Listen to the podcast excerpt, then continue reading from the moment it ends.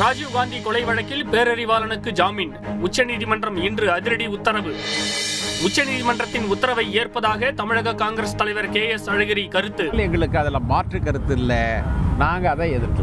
நீண்ட சட்ட போராட்டத்திற்கு கிடைத்த மாபெரும் வெற்றி என விசிக தலைவர் திருமாவளவன் வரவேற்பு. முப்பது ஆண்டுகளுக்கு பிறகு இப்போது ஒரு முடிவுக்கு வந்திருக்கிறது. பேரறிவாளனை விரைவில் விடுதலை செய்ய வேண்டுமென அன்புமணி சீமான் உள்ளிட்டோரும் வலியுறுத்தல்.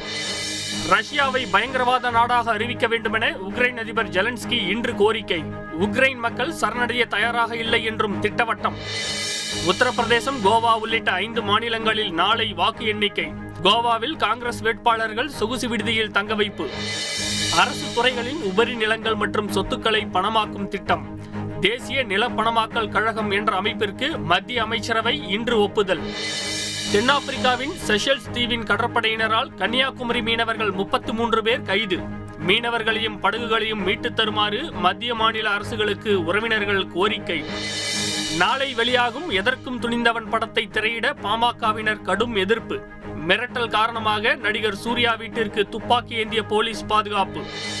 ரஷ்யாவிலிருந்து கச்சா எண்ணெய் இறக்குமதிக்கு அமெரிக்கா தடை விதித்ததன் எதிரொலி.